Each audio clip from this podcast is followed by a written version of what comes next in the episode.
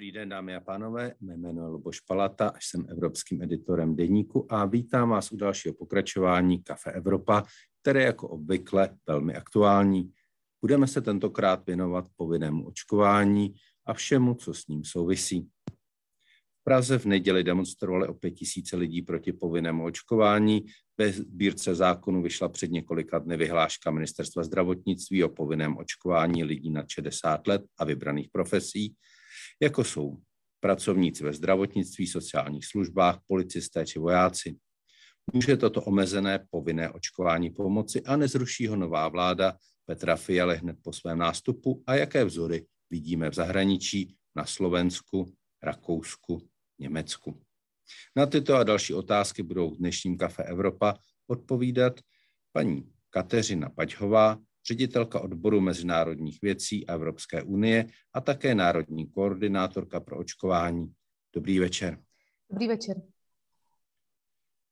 Je tady s námi také Petr Smejkal, hlavní epidemiolog Institutu klinické a experimentální medicíny. Dobrý večer. Dobrý večer. Chtěl bych tu také přivítat eh, Helenu Truchlou, redaktorku Aktuálně CZ. Dobrý večer i vám. Dobrý večer. A podíváme se také na Slovensko za Petrem Zapkou, vedoucím sekce mezinárodních vztahů a komunikace Úřadu veřejného zdravotnictví Slovenské republiky. Dobrý večer. Dobrý večer. Vaše dotazy můžete klást do komentářů na Facebooku. Debatu organizuje Evropská komise v České republice a Europeum Institut pro evropskou politiku. Mediálním partnerem debaty je Deník CZ. Začněme první otázkou pro všechny. Mělo by být očkování povinné a pomohlo by řešit situaci v Česku a na Slovensku? Pane Smejkale. Děkuji za otázku. Já bych řekl, že dámy asi by měly mít přednost, ale budiš teda. Eh, já si myslím, že k tomu postupně dospějem, ale ne v tuhle chvíli. My jsme teda i za naší odbornou skupinu doporučovali to povinné očkování profesních skupin. Eh, já z mého pohledu se divím, že to povinné očkování u zdravotníků už jsme tady neměli eh, nějakou dobu, protože tam je přece jenom pohled na to, že ten dotyčný očkovaný nebo ten dotyčný neočkovaný spíš může nakazit, když víme, že i ten očkovaný může nakazit někoho ve své blízkosti, pacienta, klienta nebo, eh, nebo žáka v případě učitele. Takže s tímhle naprosto souhlasíme, tohle podporujeme. A já vždycky říkám, ještě za mě samého, já bych byl pro, aby byla, mm, byl zaměstnavatel mít možnost povinně řídit očkování svým zaměstnancům. Myslím si, že to povinné očkování celostátní, o čem se tady hodně mluví a co třeba prosazuje lékařská komora, je z mého pohledu v tuhle chvíli trochu z extrému do extrému, protože my jsme bohužel ve chvíli, kdy jsme měli um, zdůrazňovat jiné aspekty jak tou epidemí eh, lépe projít a nejen to očkování, tak jsme na ně zapomínali. Tady myslím třeba testování a všechno ostatní a najednou jsme vlastně přikročili k tomu, že bychom tedy to všechno měli zvládnout povinným očkováním a ono to úplně tak jednoduché není. Čili, eh, jak, abych se vrátil na začátek, možná, že se k tomu povinnému očkování pro všechny dostaneme. Já nejsem úplně příznivcem toho, že by to mělo být nějaké věkové skupiny, ale možná je to začátek. Ale v tuhle chvíli bych se přimlouval pouze za profesní skupiny a za právo zaměstnance nařídit to svému, zaměstnavatele nařídit to svému zaměstnanci. Děkuji. Um, jak se na to dívá ministerstvo zdravotnictví a co byste odpověděla uh, na tu poznámku, že je to takové trochu odezdy ke zdi s tím očkováním? Uh, já asi začnu, asi, asi začnu, uh, navážu na pana doktora s tím, že to opravdu není tak jednoznačné s tím povinným očkováním. To, jestli očkovat povinně profesní skupiny, se potkává s tím názorem, jestli uh, náhodou nepovinně, není lepší povinně očkovat ty, kteří mají největší pravděpodobnost, že končí v nemocnicích, což je ten druhý argument a proto je tam ta skupina těch seniorů. Za mě je otázka na časování toho povinného očkování, protože z toho pohledu, který řeším já, což je logistika především a, a, obecně organizování, se to potkává s tou masivní vlnou občanů, kterým chceme dát třetí dávku, která asi nabide na důležitosti ještě s, s, s tím, že se v Evropě začíná šířit uh, ta, ta mutace Omikron. Uh, zkoušíme povinné očkování na skupinách, ať už jsou to 60 plus nebo ty profesní skupiny, které jsou relativně vysoce proočkované. Uh, musíme pracovat s tím, že v té skupině třeba 70 plus je proočkovanost 89,5%. Takže je otázka, uh, co, co opravdu to povinné očkování přinese. Uh, počkala bych, počkala bych na to, co to, co to udělá s, s, těmito, s těmito profesními skupinami a s touhle věkovou skupinou. To, jestli plošně uh, očkovat opravdu všechny, je, je otázka zatím k tomu v Evropě, snad kromě Rakouska, které na to jde postupně, nepřistoupil v podstatě nikdo. Uh, uvidíme, co to udělá. Já bych možná dal teď slovo panu Šapkovi ze Slovenska. Jak vy to tam vlastně teď máte? Protože u vás se ta opatření mění hodně ze dne na den. Je to poměrně chaotické i v té poslední době. Tak jaký je stav na Slovensku? Ďakujem, ďakujem za slovo. No, um, mení sa to, mení sa to um, v lete eh, bolo povinné očkovanie a takisto lockdown absolútne tabu a nikto, nikto by si to nikdy netrúfal vôbec otvárať eh, v verejnej debate. A vidíte, okolnosti nás donútili, lockdown bol spustený a myslím si, že nás okolnosti donútia eh, aj k povinnému očkovaniu, pretože už sme vyskúšali asi všetko na Slovensku a sme po Rumunsku a Bulharsku vlastne najhorší v Európskej únii.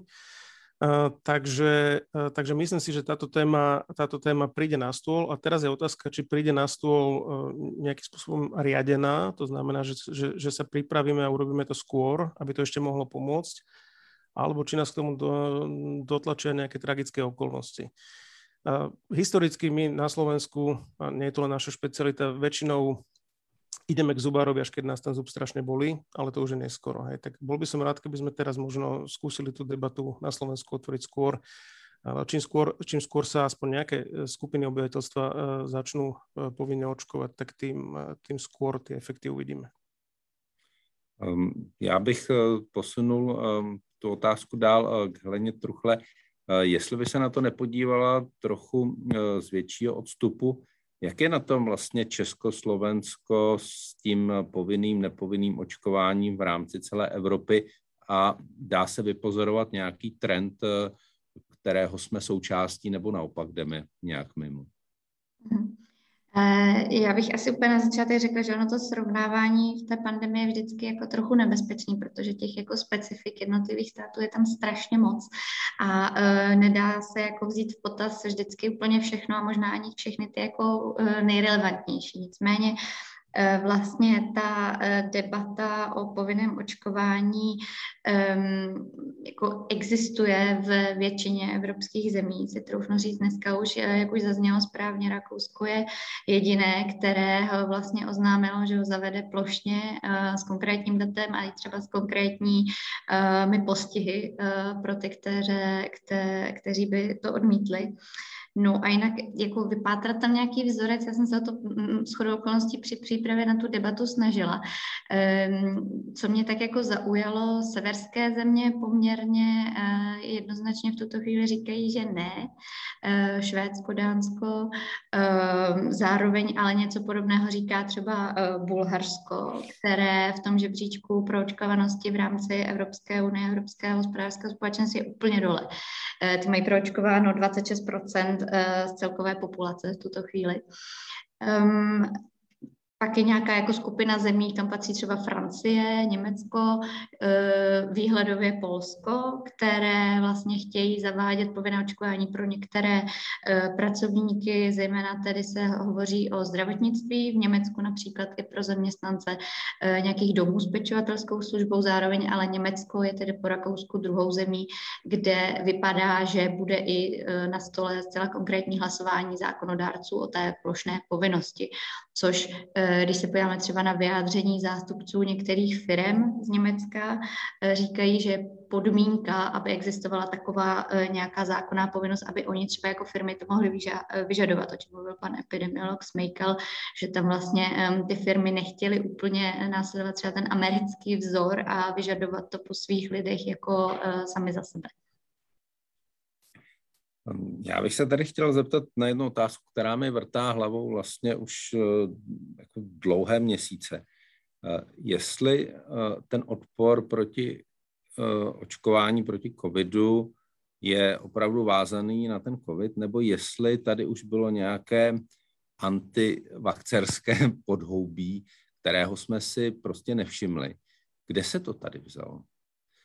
Petr Smejkal? Děkuji. Děkuji za otázku.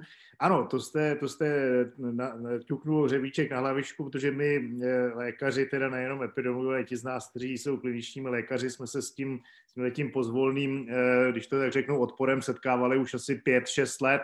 Viděli jsme to v případě spalniček dost výrazně, protože tady bylo nedávno, byly tady ohniska spalniček a my jsme třeba museli přeočkovávat zdravotníky, to byla vlastně záležitost východní Evropy, ale nejenom, bylo to ve Spojených státech, v některých státech, Spalničky mimochodem jsou nesmírně nakažlivou eh, chorobou, vlastně skoro tou nejnakažlivější vzdušnou nákazou a ten Omikron se zdá, že se tomu bude blížit nebo dokonce i jako předběhne. Takže e, tam je opravdu nutný zasáhnout velmi rychle a proočkovat právě kvůli tomu reprodukčnímu bazálnímu číslu co nejvíc lidí a vidíte, že trošku, trošku malá vlastně jako mezera v tom prooč, v té proočkovanosti a pár, pár procent, ani ne desítek procent neočkovaných, vám způsobí ohniska nákazy a, a tou choroby, která může být docela závažná, mít i smrtelný průběh jako spalničky. Takže tohle jsme viděli konkrétně před několika lety, eh, celosvětově, ale v Evropě dost výrazně. A vlastně to byl důkaz toho, že to tady probíhá, nejenom to, že nám maminky prostě v ordinacích se začaly ptát na dotazy, které jsme nikdy neslýchali a to, že tady požadovali, že budou školky, kde se prostě budou jenom, nebo že budou chtít vodit do školy neočkované děti. Já konkrétně vám můžu říct, že se setkával jsem s tím v Americe, kde jsem leta pracoval a to jak na straně, a to jak na straně toho, jak ten stát se tam vůbec nemazil se zdravotníky, kteří se nechtěli očkovat, a to třeba proti chřipce, ale proti jiným ostatním jiným chorobám. Na to jsme tady úplně zapomínali v Čechách a žili jsme tak trošku z toho, že za komunismu to bylo vlastně všechno povinný, tak teď se nám to kivadlo jako překývlo na druhou stranu, přece ty lidi nebudeme nutit, protože oni by to jako vyvolávalo ty reminiscence toho komunismu a toho povinného očkování, tak to zkusíme jako dobrovolně, ale byli jsme v tom vlastně trošku, jako jsme se v tom ztratili, my jsme to povinné očkování z toho komunismu nikdy nezrušili mimochodem, ale vlastně začínali jsme být trošku laxní v tom, v tom dodržování a v tom, že vlastně ano, oni na to mají právo, my, že budeme nutit, oni o to víc budou naštvaní, že je budeme nutit, takže nemůžeme. A začaly se nám ty ohniska tady v, konkrétně u těch spalniček, ale u jiných chorob, černý kašel konkrétně, vyskakovat a vlastně to vedlo až k tomu, že spousta lidí začali, říkat, a zejména teda musím, že to bylo v dětské populaci, že tam to povinné očkování máme nej, nejčastěji u těch dospělé, to byl vlastně jenom tetanus, začali říkat, no jasně, proč? Teď my to nevidíme, ty infekční choroby, že jo? proč nás tady nutíte se očkovat proti obrně, kterou já jsem nikdy v životě neviděla, nebo černý kašel, to prostě.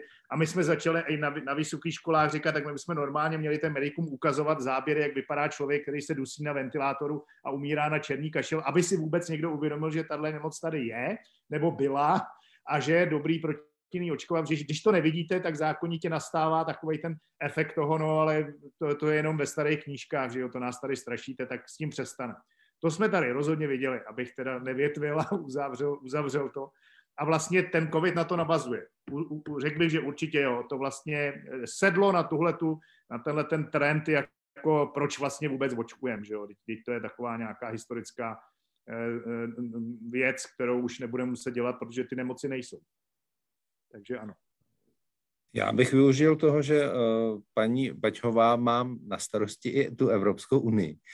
Jsme v tom nějaká výjimka v tom, že ten odpor proti očkování se tady v posledních letech zvyšoval, nebo podobné problémy mají kolegové v celé Evropské unii?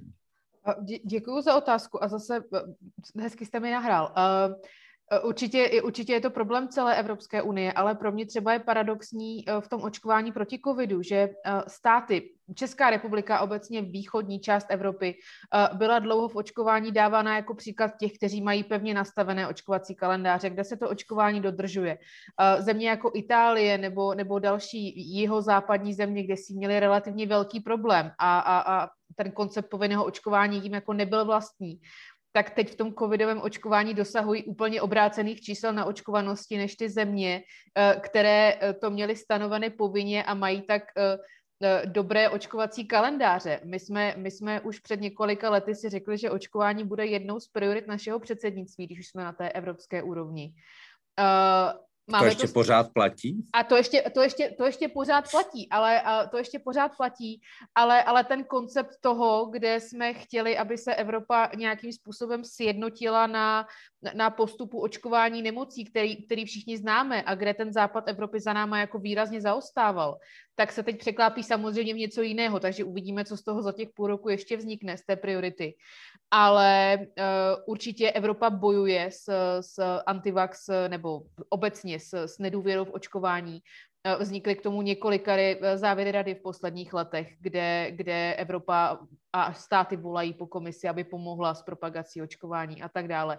Takže určitě je to něco, co trápilo západ Evropy asi dříve než nás ale u nás se to bohužel projevilo, eh, projevilo teď, teď s tím covidem. Otázka je, jestli je to proto, že u nás to očkování, jak říkal pan, pan doktor Smejkal, bylo jako dlouho povinné a, a, a brali jsme to tak, že musíme a v okamžiku, kdy nám někdo dal vybrat a, a proběhla ta samostatná úvaha, tak jestli naopak neměli výhodu ty státy, kde to očkování vždycky bylo jenom na, na tom, že ten člověk chápal, proč to dělá a, a viděl v tom nějaký ten přínos, přínos, přínos jako celé, celé společnosti a fungování té společnosti. No.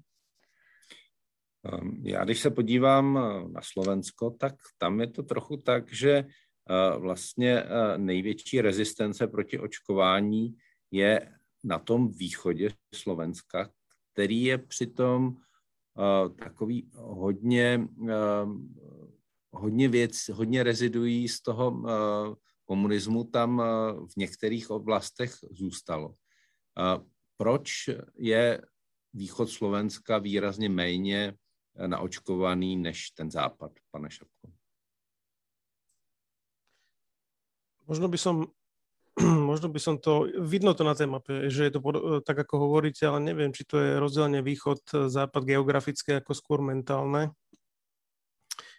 Uh, paradoxne, alebo to nie je vôbec vlastne paradoxné, keď si pozriete okresy, zaočkovanosť v okresoch, tak je tam úplne presná korelácia s tým, ako ľudia volia fašistické strany. Viete, že máme dve teraz v parlamente.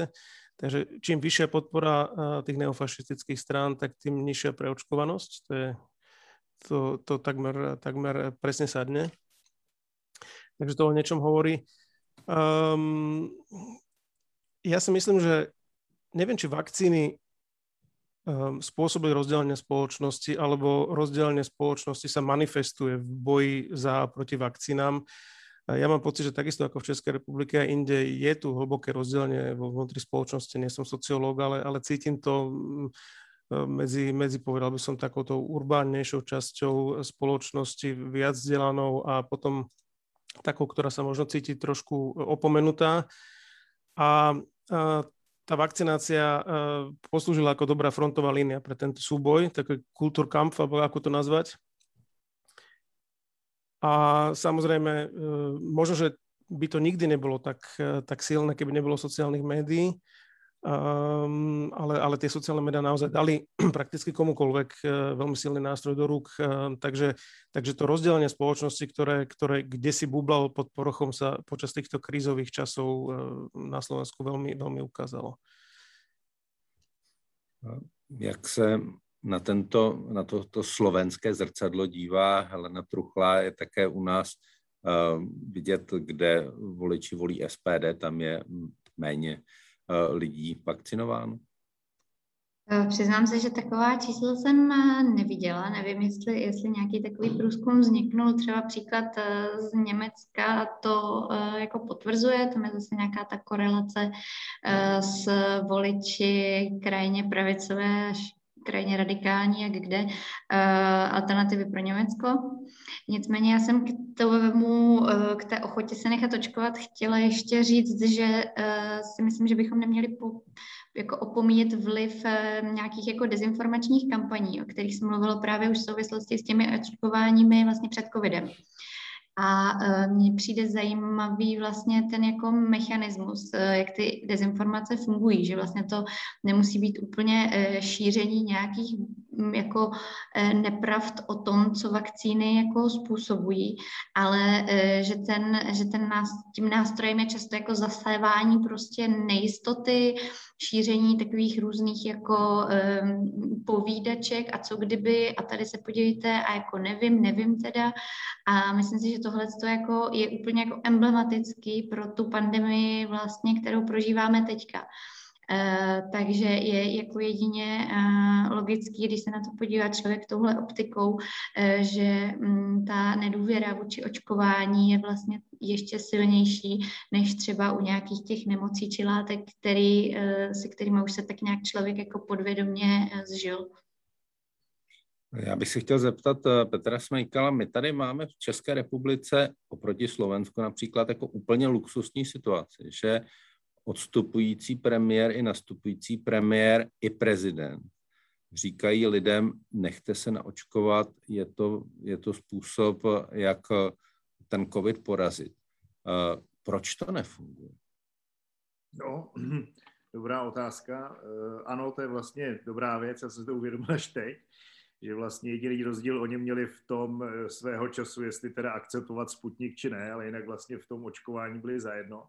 Nefunguje to proto, že, a to myslím, že je fenomén celé východní Evropě, dokonce jsem někde četl, že se to trošku týká i německy mluvících zemí, že lidé jak si víc věří, tak v těch východní Evropě prostě ta vláda má historicky, lidé mají s tou vládou historicky špatnou zkušenost, takže to, že jim to řekne předseda vlády, kterýmu už stejně nevěří, ať je to, kdo je to, je moc nepřesvědčí, ani prezident, to jsou všichni ti, když to říkají, tak zatím přece něco musí být, že jo, Ono, a, a nebo zatím jsou farmaceutické firmy, tohle samozřejmě si myslí na celém světě, ale ve východní Evropě bych řekl tak pětinásobně víc, že za, za vším něco je a všichni, kdo jim něco říkají, mají nějaké postranní úmysly, proto jim to říkají. Takže s tímhle asi rychle nic neuděláme, to chce možná generační obměnu a ještě větší a pevnější zakotvení v evropských strukturách a víru ve vědu obecně a v politiky, kteří prostě nekradou a pokud kradou, tak okamžitě jdou pryč, abychom jim měli věřit. To ani rychle ne, nevyřešíme, ale ještě bych narazil ty německy mluvící země, údajně jsou to proto, že lidé e, i v těchto oblastech jak si víc věří tomu, že váš zdravý životní styl, a teď nechci, aby to vyznělo, že tady narážím snad na nějakou temnou německou minulost, ale zdravý životní styl a sport, že jo, víte, jak prostě Němci nás taky učili chodit každý den po horách a, a, a sportovat a tohle, vede k tomu, že, že vlastně nemusíte už tolik brát léky, jo, Čili to je takové jako trošku, eh, trošku jako bokovka u, to, u té nedůvěry, ještě ta víra v to, v, tu, v ty alternativní způsoby léčby, že vlastně ta vakcína už je něco, co vlastně škodí.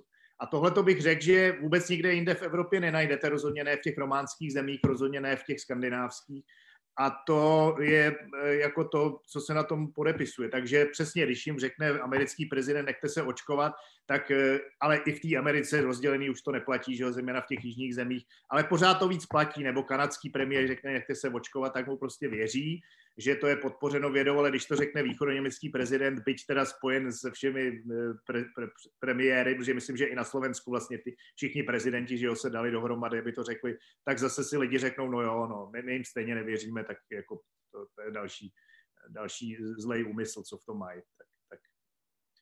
Myslím, že to tady spíš v Čechách chtělo jednotu těch odborníků. Jo? To je jako, já možná jsem na to chtěl narazit, ale to se tady vůbec nepovedlo. Ten největší průšvih české pandemie je rozdělnost doktorů, a teď mluvím teda za svý vlastní stav, který toho nakecali takový blbosti, že kdyby i ty všichni politici lhali a říkali nesmysly, tak aspoň ty lékaři, tohle třeba Amerika s ním vůbec nemá problém, prostě říkají to, co je evidence-based, to znamená založeno na vědě a mluví jedním hlasem. A kdo vlastně šíří dezinformace z lékařů ve Spojených státech, tak, tak je vyloučen jako z komor a osobních společností. Tohle se nám tady vůbec nepovedlo a tohle se spíš podepsalo než ta nedůvěra politiků. Ta, ta rozpolcenost toho, že lidi říkali, ale teď každý z vás, když jako to řeknu na mě, každý z vás doktorů mě říká něco jiného. A možná jsem přeskočil téma, tak se omlouvám.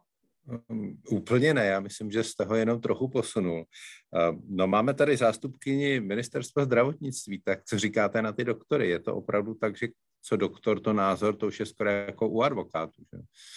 Uh, já se obávám, že pan, že pan doktor Smekal má pravdu. No. Za, ten, za, ten, za ten rok a půl, co, co, co se tomu věnuju, tak jsem slyšela tolik odborných názorů a odborných skupin a uh, určitě je pravda v tom, že u nás se z očkování jako bohužel stalo politikum. To, že, uh, to, že všichni premiéři, prezident, nebo oba premiéři a prezident podporují očkování, uh, je sice pravda, ale pořád se na tom většina politických stran profilovala před volbami, uh, pořád uh, stalo se z toho prostě politikum uh, z větší části, uh, což třeba věřím, že bude úspěch, jak je nám teď pořád dáván za příklad Portugalsko, jak to tam do rukou vzala armáda a, a, a velitel ponorky a naočkovali celé Portugalsko. Uh, je to, tak, je to teď v médiích takhle prezentováno, že si máme být příkladem, tak, tak mám pocit, že kdyby, kdyby opravdu se prostě sjednotili nejen ty politici, ale, ale i, ti, i, i ti lékaři, i těch odborných skupin, který vzniklo, uh, všechny, všechny, všechny názorové skupiny, eh, to, že byli čtyři ministři zdravotnictví, tomu určitě taky nepomohlo, protože každý si přivedl trochu jinou skupinu. Eh, to, že do média, média se velmi snaží o nějakou vyváženou debatu, vždy si pozvou experta, ale mám pocit, že některé cíleně jdou potom, aby tam jako byla kontroverze, takže cíleně pozvou někoho, kdo má ten názor jako opačný. Uh, což je určitě správně, uh, ale, ale, ale nějaký okamžik by to, si to mělo trošku jako vyvážit a preze, prezentovat se jako celospolečensky opravdu jen ta evidence-based, uh, no, evidence-based důkazy.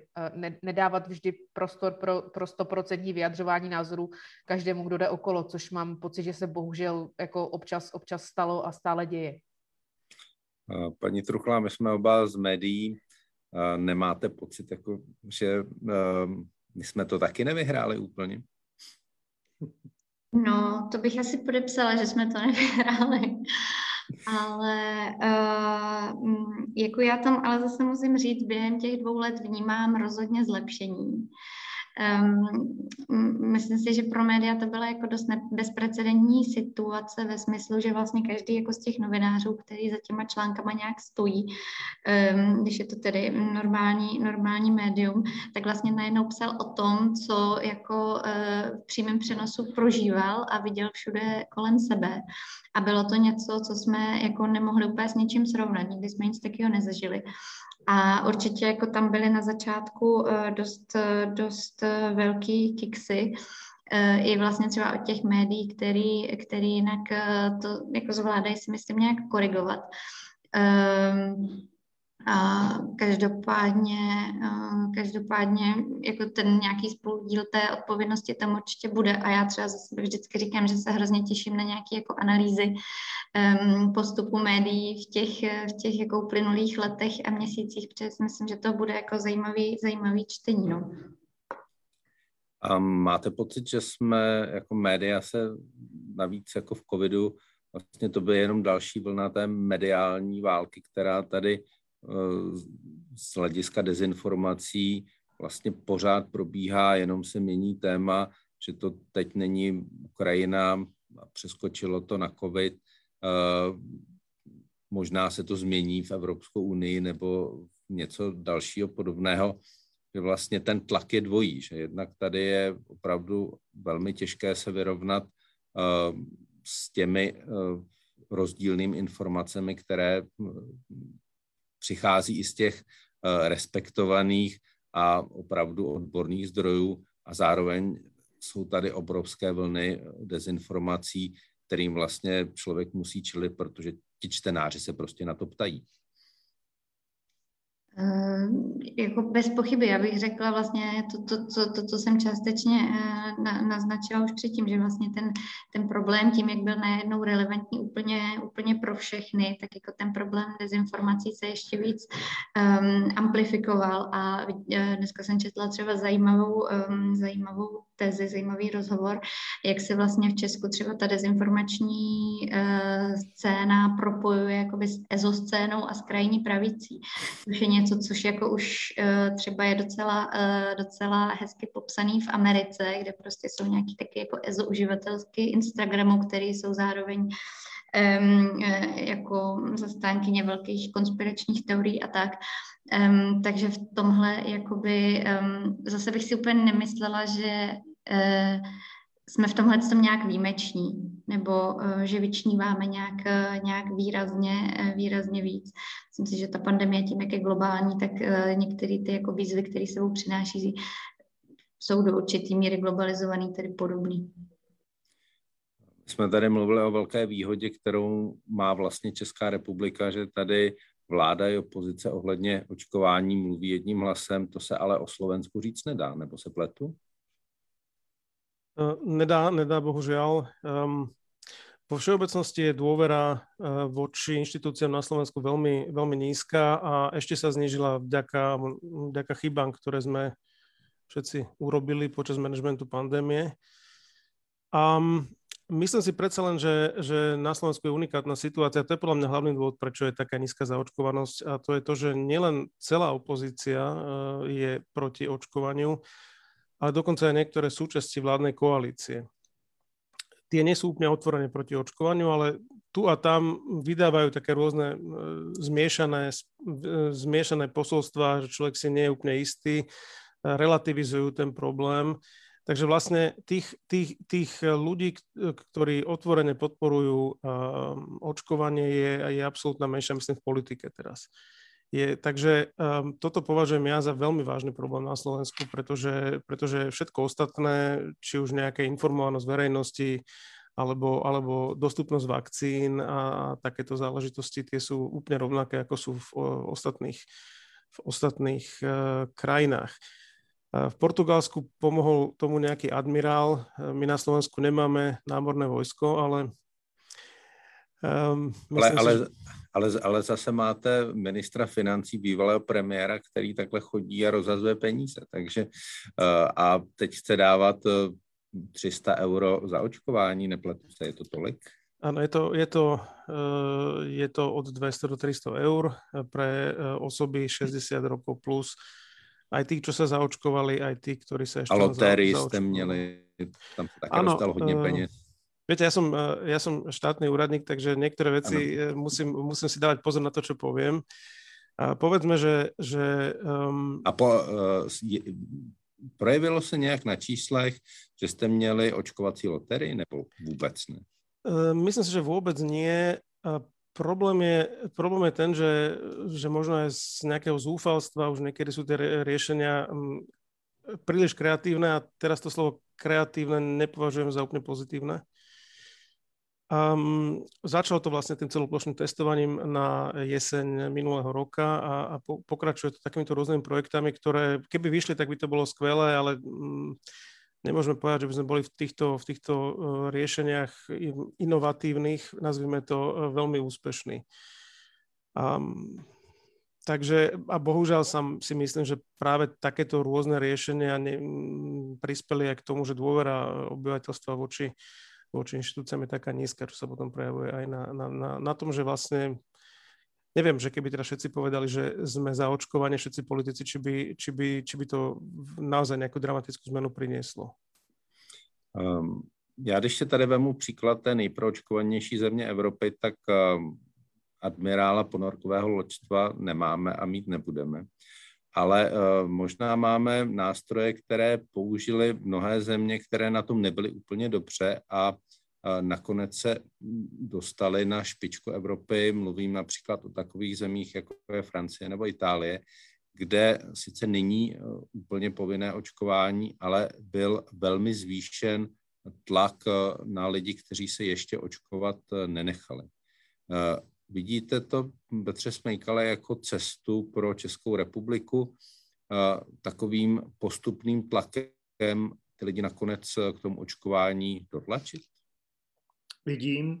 A já jsem dokonce svýho času a vlastně pořád e, v tomhle tak nějak asi máme podobný názor jako ta nastupující koalice v tomhle jediném, jak některé ty věci mě dost, dost jako um, teda se na ně koukám teda dost vyděšeně, ale souhlasil jsem a budu souhlasit vždycky s tím, že ten test jako PCR tam měl být ponechán za, za prostě velký peníze. Jo? Když, když tomu člověku řeknete, nebo ne nějaký horentní, ale když řeknete, kolik, je, kolik stojí jedna vakcína nebo kolik stojí tři dávky vakcíny, tak ekvivalent toho máte možnost tedy PCR otestovat, což vám vyjde na několik PCR testů a pak, eh, pak jako konec. To víc vám ten stát jako tu možnost nedá, ale můžete si ten PCR test kvalitní v certifikované laboratoři um, koupit a má to být pořád z mého pohledu ta cesta, jak, jak jako tomu člověku prostě nějakou, nějakou,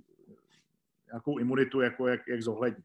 A já si myslím, že je to postupně stejně vedle k tomu a je to vlastně elegantní cesta, protože, co si budeme povídat, ty peníze na dost lidí platí k tomu, aby ten člověk si prostě za dva měsíce řekl, já, já už prostě PCR testy si kupovat nebudu, ono je to opravdu levnější, když se nám naočkovat a mezi tím zase bude očkovaných spousta jeho známých, takže ta nedůvěrová část, nedůvěřivá část společnosti se nakonec nechá. No a ty skalní, že jo, odpůrci toho očkování, který tady vždycky budou, kteří teda mě říkají sociologové, že to je až 10% lidí, který prostě za žádnou cenu se nikdo nenechá očkovat, no, tak ty budou buď platit pokuty, anebo si budou prostě ten test platit a to myslím, že by úplně stačilo, protože já myslím, že i tahle ta část, kdybyste to nařídil povinně, to očkování, tak zase budete mít problém s těhletou desetiprocentní částí společnosti, jak je teda vlastně k tomu donutíte a bude to docela problém. A stejně vlastně budou platit spíš nějaký pokutě, než aby si to teda nechali píchnout. Takže já si myslím, a tohle je vlastně cesta, kterou Francie určitě šla. A víte, že nařídila ty profesní skupiny už v létě. A myslím, že už my, my jsme to asi taky mohli udělat v té době. Itálie k tomu přidala ty zaměstnavatele, že jo, kteří vlastně, eh, když ne, nejste očkován, tak nemůžete do spousty podniků vůbec jít do práce. A je to elegantnější způsob a nevyvolává to takové emoce, jako říct, stát vám povinně, ještě ten stát, že jo, v této východoevropský, eh, v těch evropských zemích, jak, jak to má tu špatnou konost, stát vám něco nařizuje, vy všichni musíte se povinně očkovat. Já myslím, že to není nutný prostě. No. Takže tohle je asi ta cesta.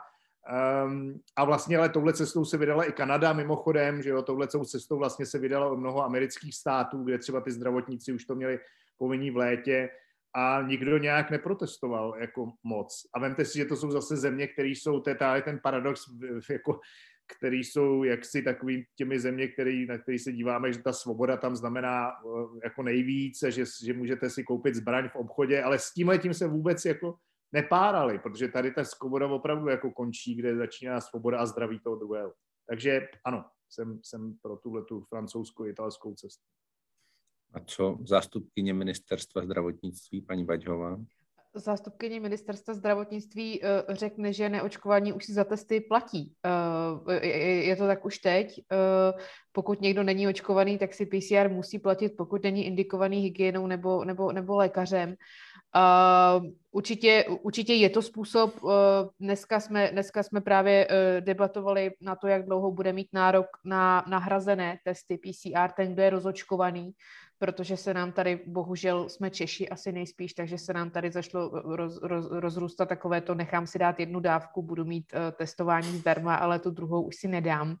Fakt? Uh, mm, jo, bohužel, bohužel ano. Uh, takže, takže jsme dneska ome, jsme se shodli na tom, že omezíme, omezíme čas i, i, i na tohle a uh, určitě je to, je to způsob. A, a zase navážu na pana doktora, myslím si, že jsme trošku promarnili to, to, to, to léto, kdy, kdy, kdy ta rychlost očkování šla v celku logicky dolů.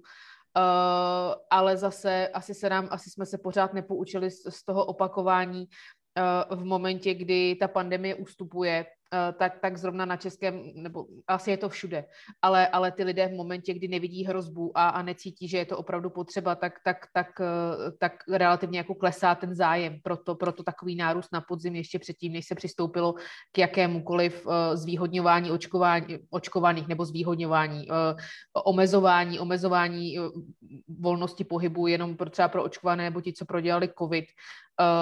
Myslím si, že, že, že to léto jsem mělo právě využít třeba pro tu debatu o povinném očkování, ale zase to něco, co nikdo nechtěl řešit v momentě, kdy jsme viděli, že máme 4 miliony naočkovaných a, a byli jsme vlastně rádi, že máme ty 4 miliony naočkovaných. Uh, musíme si taky uvědomit, a to, to je podle mě důležité, uh, že pracujeme s naprosto vyčerpaným zdravotnickým sektorem, uh, kde, kde ti, lidé v nemocnicích jedou už dva roky non-stop a v momentě, kdy jim slibujeme, že, že naočkují a potom už to bude lepší, tak je tady vlastně další vlna a další vrchol ta primární péče je taky zahlcená, takže sešlo se to prostě všechno, všechno se vším. Určitě motivování toho, že ti, co nejsou očkovaní, tak musí nést nějaký, nějaký díl odpovědnosti a alespoň ty testy si teda hradit, když už, když už chtějí do hospody, protože opravdu není, není, ne, nedává smysl, aby, aby jsme my všichni z našeho veřejného zdravotního pojištění platili uh, to, že chce jít někdo, někdo v pátek večer do restaurace. Uh, takže určitě tohle je, tohle je cesta a musíme v ní pokračovat. Mě teda na poslední době šokuje nejvíc ta situace v nemocnicích, kde opravdu po takové té vlně vděčnosti tady máme vlnu nenávisti. To je něco, co jsem opravdu nečekal. Kde se to bere? Uh, únava úplně všech. A všude, řekla bych. Je, je, je, opravdu je to asi únava už společnosti, kdy, kdy jsme si říkali ta první vlna loni na jaře, kdy tady bylo reálně 100 nakažených, ale my jsme měli nouzový stav a, a, a z mého pohledu osobního se to tenkrát trošku jako přestřelilo ty, ty opatření, takže potom ty lidi ztratili, ztratili trošku důvěru v to, že ten stát ví, co dělá a, a v to, že jsme všichni doufali, že, že se to zlepší, že protrpíme strašně těžké jaro, v létě se to všechno zlepší a teď je to tady všechno znova. Eh, myslím si, že je to celková únava a naprosté vyčerpání všech, nejen těch zdravotníků, ale i, i té eh, i, i, té populace jako takové, protože uh, chápu, že orientovat se v tom dva roky a, uh, a nebýt si jistý v podstatě ničím, tak uh, musí být jako strašně náročný. Máte to, Petře Šapko, ta, taky na Slovensku, že máte útoky na zdravotníky, na sestry, že agresivní pacienty. Poprosím. Máme, máme to, ja som prekvapený, že to je aj v Čechách, ja som myslel, že to je náš unikát. Um, bohužiaľ, ja, ja môžem len uh, súhlasiť uh, s Katrinou, že, že, že už, už toho majú všetci dosť. Len niekedy si tak poviem, že aj tí ľudia by si mohli uvedomiť, že ten, kto toho má najviac dosť, to sú tí zdravotníci, ktorí ktorí idú naozaj úplne na doraz. Um, ľudia sa hnevajú na doktora, keď im zakazuje piť a fajčiť, miesto toho, aby sa hnevali na ten svoj zdravotný problém alebo na jeho príčiny. Je to asi prirodzené, že človek potrebuje nájsť nejakú obeď, na ktoré si vyleje, vyleje svoj hnev. Len nie je to úplne eh, ideálne, keď sú to tí, ktorí sú vlastne takou nejakou poslednou našou záchranou pred, eh, pred ťažkým priebehom a smrťou. Mňa osobne tiež veľmi uh, fascinuje, um, ako sme sa dostali od toho tlieskania na balkónoch, neviem, či to bolo aj v Čechách, ale na Slovensku tlieskali sme zdravotníkom na balkónoch v prvej vlne, k tomu, že ich musia chrániť vojaci, aby, uh, aby ich, aby ich uh, nenapádali. A trošku bol u nás problém aj v tom, že štát sa bál využiť možnosti, ktoré mal k dispozícii na to, aby si s takýmito ľuďmi poradil, lebo to zase nie je nejaká väčšina, to sú, povedal by som, taká e, hlasná menšina. A nechceli prilievať oheň, oheň do, e, olej do ohňa, ale keď už to presiahlo nejaké medze, tak e, proste prišli policajti a urobili na tých ľudí zásah, zatkli ich a odtedy, odtedy pokoj. Čiže e, tieto, tieto vrstvy spoločnosti, ag, e, takéto agresívne, extrémisticky naladené, naozaj potrebujú asi um, inú formu komunikácie ako normálne občania, ktorí sú, dajme tomu, len zmetení. Títo potrebujú ukázať, že je tu nejaká sila, ktorá si vie s nimi poradiť. Um, Helena Truchla, hrubne to i v mediálním prostoru? Mm, bez pochyby. Myslím si, že vlastně um, um, asi se nedá říct, že by, eh, že by tam došlo k takové proměně od eh, tleskání k eh, nadávání jako u těch zdravotníků, což teda se objevuje, ale třeba i v textech kolegů z Rakouska nebo Německa, v podstatě všude tam, kde je nějaká jako um, ta konspirační scéna odmítačů očkování a tak, tak ten, ta jako radikalizace nebo větší odhodlání ehm, ehm, třeba ne nezbytně úplně jako fyzickým útokům, ale prostě posílání výhružek, eh, nadávek je tam jako zaznamenávaná. Eh, no a co se týče, eh, co se týče té mediální scény, jako já bych, já, já to třeba osobně vysvětluju zase eh, trochu tím, že ten COVID je téma, které se prostě dotýká úplně každého z nás nějakým způsobem, nebo skoro každého z nás. Takže vlastně ta, um, ta motivace nebo ta, to odhodlání, který ten člověk musí projevit, aby třeba jako sedl k počítači a napsal mi nějaký jako výhružný e-mail je dost menší, než kdyby se měl vyjadřovat uh, k tématu, nevím, voleb v Německu, o čem třeba taky píšu. Takže ano, uh, na stranu druhou já za sebe musím říct, že naštěstí uh, je to spíš jako v té rovině jako útoků na, na to, že nejsme, nejsme příčetní, nejsme normální, ty nějaké výhrušky jsou tam v menší, menší míře zastoupený. Děkuju. Já bych jest, přešel teď... Uh... Jenom jednu, jednu věc. Ano, ano, ano, to smíkal, pardon. Nahráli kolegyně na, na to, že tohleto víte, my s tím máme problém obecně s tím slabým státem a s tím vynucováním toho práva. Jo. To, to souvisí, všechno souvisí se vším. To, že tady policie nebyla schopna zavřít restaurace, které měly otevřeno v době nouzového stavu a přijela tam a snažila se jim domlouvat, přímo souvisí s tím, že ty útoky na zdravotníky dlouho nikdo neřešil. Já vám můžu ukázat jako sadu mailů, který jsme dostávali už od jara, všichni se divili, ale nikdo to neřešil. Jo. To je prostě vždycky to dojde až do toho, že se jich, nebo jsou pořád demonstrace, že jo, těch, těch antivaxerů, kde jsou všichni bez roušek. Přitom roušku tam musí mít a to, že je někdo rozežene, to vůbec jako nikdo neřeší. Čili my se setkáváme obecně se slabým státem, který se bojí si to právo vynutit a proto to vždycky dospěje až do těle těch extrémů, že někdo už na ty zdravotníky útočí, nebo že prostě, eh, jo, tohle se musí řešit na začátku a pak by se to nestalo a vlastně by, by jako bylo líp, protože tady to vymahatelnost práva je teda úplně katastrofální. Já vám řeknu příklad, pří, příklad z Rady vlády pro zdravotní rizika, kde jsem to řekl ministrovi vnitra a ten mi řekl, pane, pane doktore, ale policie tady není o toho, aby vyvolávala konflikty tak v tom jako je úplně všechno, když jsem mu řekl, že policajt má vyhodit opilýho člověka od stánku, kde nemá pít, tak v tom to bylo úplně všechno, protože jestli tady máme policii, která celou dobu nechtěla vyvolávat konflikty, tak to je z 50% ten důsledek toho, proč máme taky 30 tisíc mrtvých. Tak se omlouvám, že jsem tohle chtěl doplnit, ale má to všechno společného jmenovatele. Děkuji moc.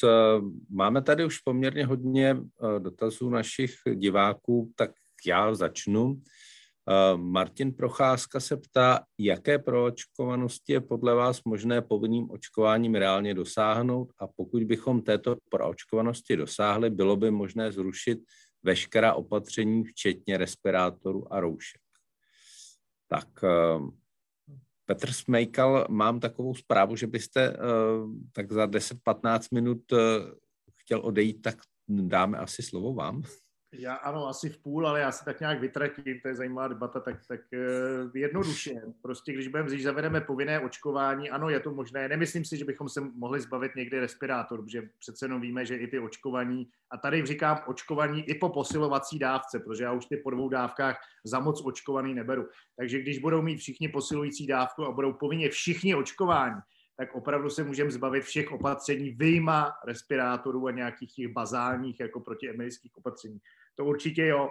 A zajímavá byla ta otázka, jakou proočkovanost lze dosáhnout, když nařídíte povinné očkování.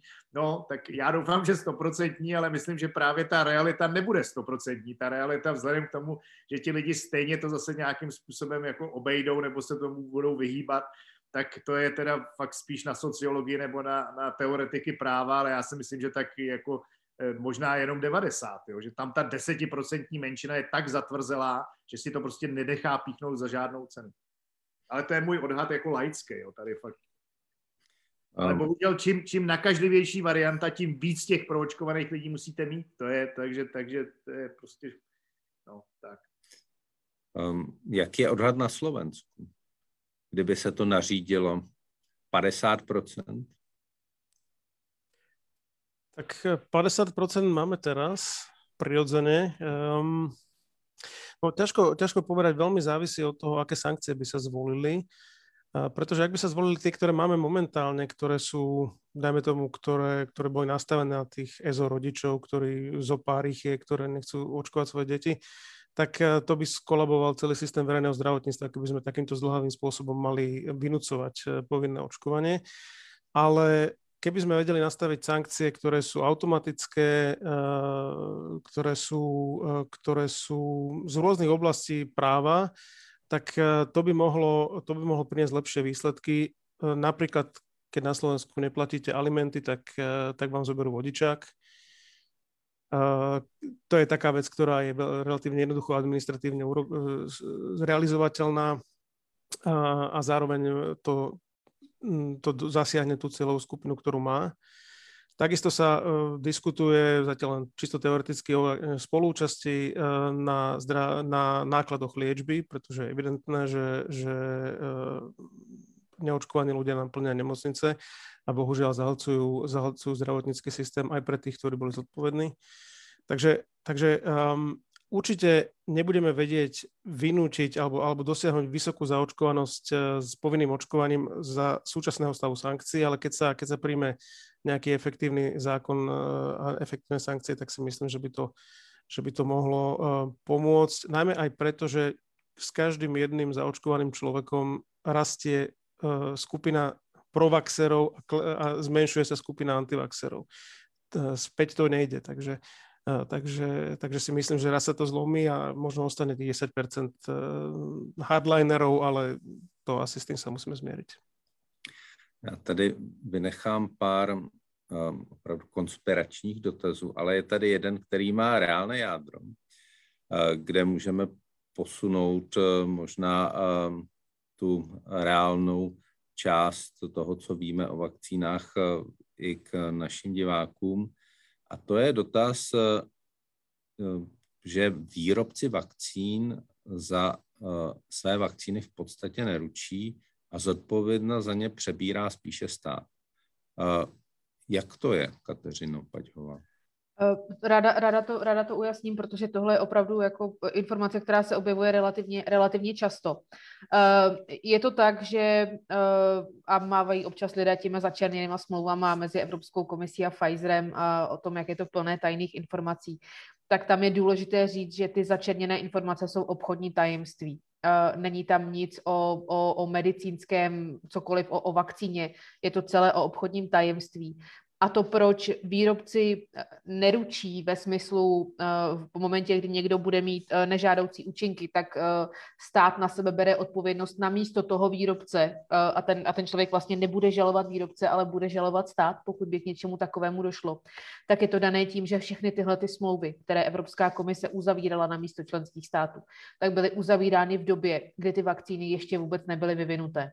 Uh, nikdo nevěděl, jak ten vývoj dopadne, nevěděli, jestli budou úspěšní, uh, ale uh, je důležité říct, že zrovna v České republice, nevím, jak je to na Slovensku, tak my už před covidovými vakcínami jsme měli zákon, kde, který, který, který stanovuje podmínky pro očkodnění, pokud někdo bude mít nežádoucí účinky po očkování a, a novelou, novelou zákona, novým zákonem, který se přijal těsně před očkováním covidem, jsme vlastně jenom na sebe vzali odpovědnost i za ty, i za ty covidové vakcíny.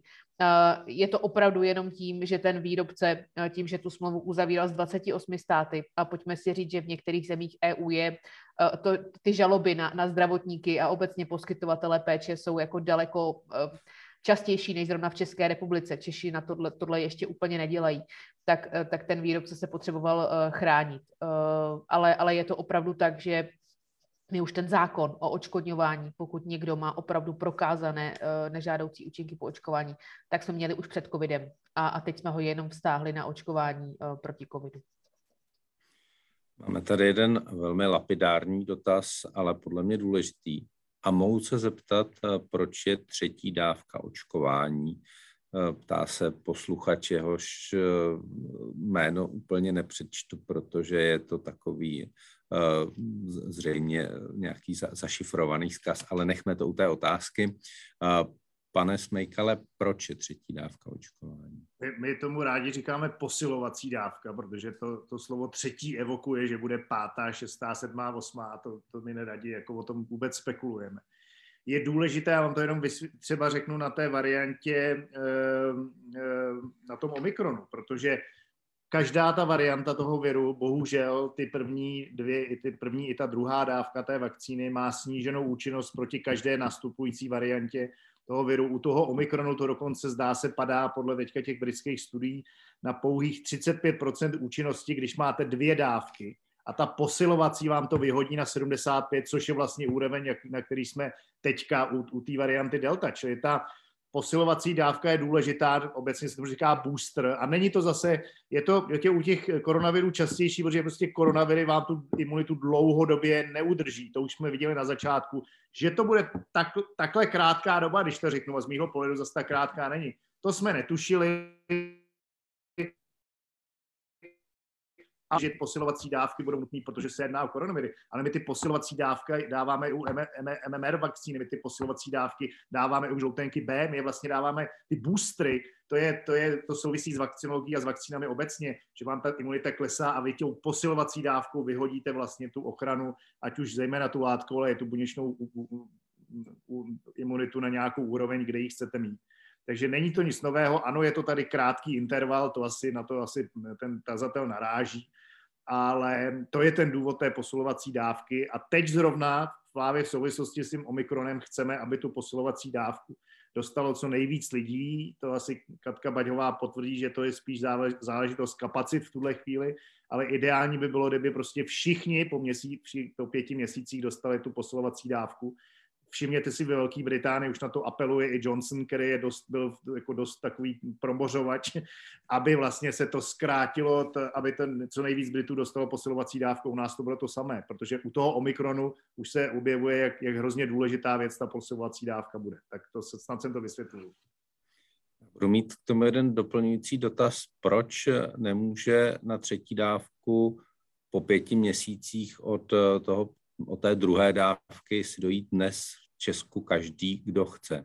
Tak to nechám na ministerstvu. Ano, to jsem se chtěl zeptat paní Baďové. Jasně, jasně. Uh, je, to, je, to, je to všechno jenom o kapacitách. Uh, je to jenom o tom, že potřebujeme stejně jako na začátku toho očkování ochránit ty nejzranitelnější a, a v momentě, kdy nemocnice jsou stále přetíženy uh, tím, že zvládají tu covidovou vlnu, tak nám se za posledních 14 dní podařilo zvednout denní kapacitu očkování ze 40 tisíc na 100 tisíc denně.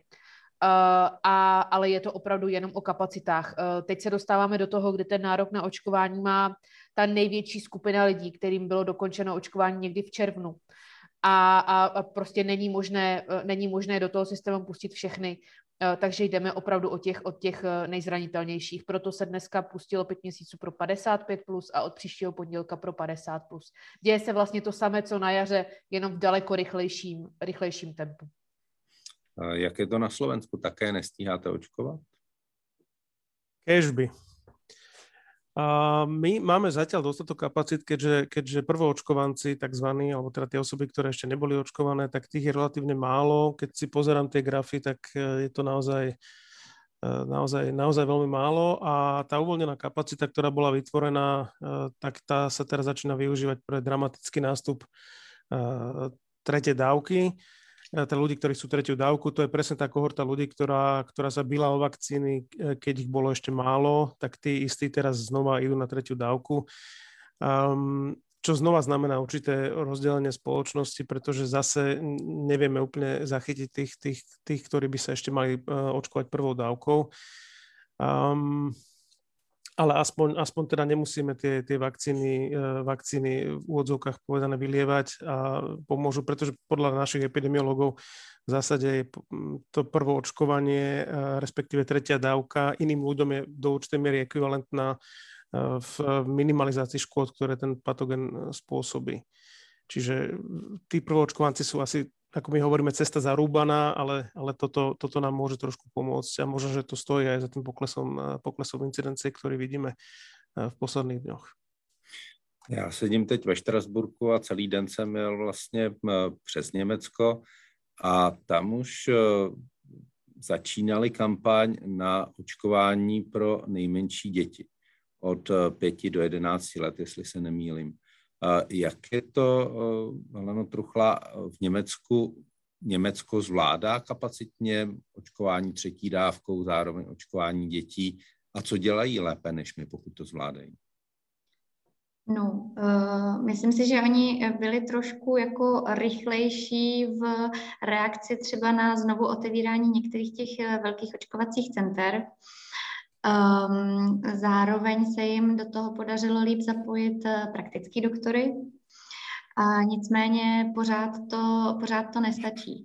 Ehm, měli i třeba očkovací centra, ale to je, myslím si, relativně obdobný, jenom jako to měřítko je jinačí eh, v různých velkých firmách a tak, což se jako vidělo u nás, jenom tady třeba takových jako eh, opravdu velkých eh, korporací není, není takový množství. Eh, nicméně teďka třeba mají eh, poměrně zajímavou diskuzi o tom, že by očkovali to, co se řešilo, vlastně to, co schválila dneska vláda, že by očkovali zubaři, eh, v tom Německu se řešili ještě veterináři, jestli se nepletu, ale oni narazili na legislativní překážku, kdy, kdy vlastně by to vyžadovalo nějaké jako změny, které by trvaly tak dlouho, že by nestihli, oni si stanovili teďka cíl do Vánoc 30 milionů lidí proočkovat. Um, takže v podstatě uh, myslím si, že mají zhruba obdobný jako problémy uh, jako my, že jsou tam taky fronty před, před očkovacími centry, ještě teda s tím, že uh, je to hodně, uh, hodně jako lokálně uh, rozdílné. Že vlastně, když se podíváme na Sasko, tak Sasko má v tuhle chvíli naočkováno menší podíl celkové populace než celá Česká republika. Takže um, a naopak třeba v Hamburgu uh, jako ty, ten, ten zájem je obrovský a nestíhají tam. A třeba ještě v Rakousku, když bych k tomu měla doplnit, tak tam se dokonce uh, jako objevují obavy, že by jim ty vakcíny mohly dojít, až uh, třeba bude ta plošná povinnost. Ale zase jakoby uh, oni to vyhlásili, uh, tu, tu povinnost od února, teď máme ani ne polovinu prosince, jakoby už se to řeší nějakým způsobem. Takže uh, takže tak. U nás byl takový nápad, že by uh, mohli očkovat i lékárníci. Uh, proč uh, se nakonec toto ustoupil? Je to prostě legislativně nemožné, paní Baťová? Není to legislativně nemožné, ale vyžaduje to změnu zákona. Uh, to, co dneska schválila vláda, je, je návrh na, na, na změnu zákona, který by umožnil, pokud by se schválil uh, očkování uh, stomatologům a, a, a vlastně i farmaceutům, ale, ale je to opravdu jako změna, která vyžaduje to změnu zákona a klasický legislativní proces, takže je, je, je otázka, zda pokud tohle vyřešíme, jestli to ještě vůbec zachrání tuhletu, tuhletu vlnu očkování, Uh, a, a, a byť chápu uh, některé ty důvody, proč, proč jsme k tomu teď přikročili, tak, tak těch důvodů, uh, které jsou proti tomu, je, je relativně hodně a asi to bude jako zajímavá, zajímavá debata uh, i, i v poslanecké sněmovně, kdybych si měla typnout. Petr Smejkal. Já jenom ještě než se rozloučím, tohle je zase příklad něčeho, co jsme mohli jako vyřešit už dávno. My jsme tady už před rokem říkali, že lékární, proč by nemohl lékárník očkovat, když ve Velké Británii očkuje vakcinátor a lékárník je ještě povolanější, protože tam má ty léky, kdyby došlo k nějaké anafylaktické reakci, po kterých sáhne, což je běžné v jiných zemích a tomu pacientovi to aplikuje, protože ví, co to je hydrokortizon, ví, co to je adrenalin a tak dále. Na to opravdu není nutný, aby to byl lékař, ani zubař. Zubař to samozřejmě zvládne úplně jako s přehledem, když, když dělá jako trojklaný nerv a tak dále. To prostě, tohle jsme hrozně zaspali. Teď přesně, jak říká paní magistra Baďová, zase musíme měnit legislativu, ale my už jsme tu legislativu mohli pro boha změnit v únoru, když se začínalo očkovat. Jo. Takže no. A omlouvám se, já teda budu muset asi za minutu běžet, tak jestli máte mm-hmm. na mě ještě Dobře. nějaký dotaz, je tady jedna věc, eh, jak vlastně řešit situaci lidí, kteří se nemohou očkovat. Eh, no, ono je jich v podstatě hodně málo. Jo? Ti, kteří jsou nemohou očkovat, oni zase spousta spekulací kolem toho, ale kontraindikací očkování je pouze alergie na nějakou složku té očkovací látky. Takže i třeba jako alergie, těžká, těžká alergická reakce, jako anafylaktický šok na nějakou třeba tetanovku, vlastně není úplně ani kontraindikací očkování proti covidu, ale tady teda spozorníme a řekneme, aplikujeme vám to jako za nějakých eh, přísných jako bezpečnostních kautel, ale jinak těch kontraindikací tohohle očkování je strašně málo.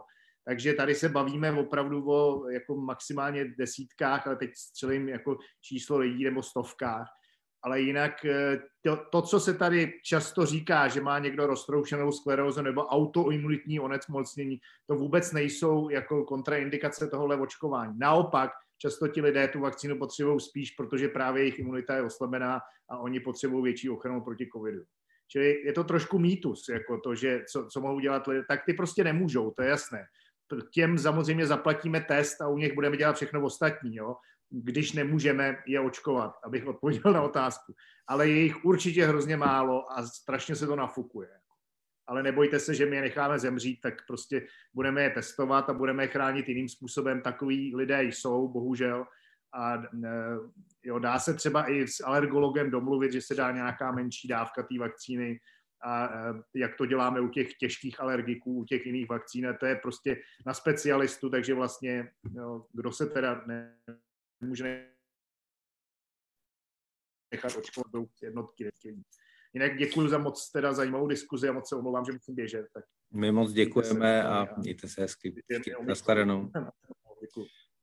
No, uh, já tu otázku přece jenom posunu uh, ještě uh, ke Kateřině Baťové. Uh, dostanou tito lidé, kteří se opravdu nemohou očkovat, něco na úrovni toho evropského covid pasu, že prostě i když nejsou očkovaní, tak že budou mít podobná práva jako ti, kteří se očkovat mohli?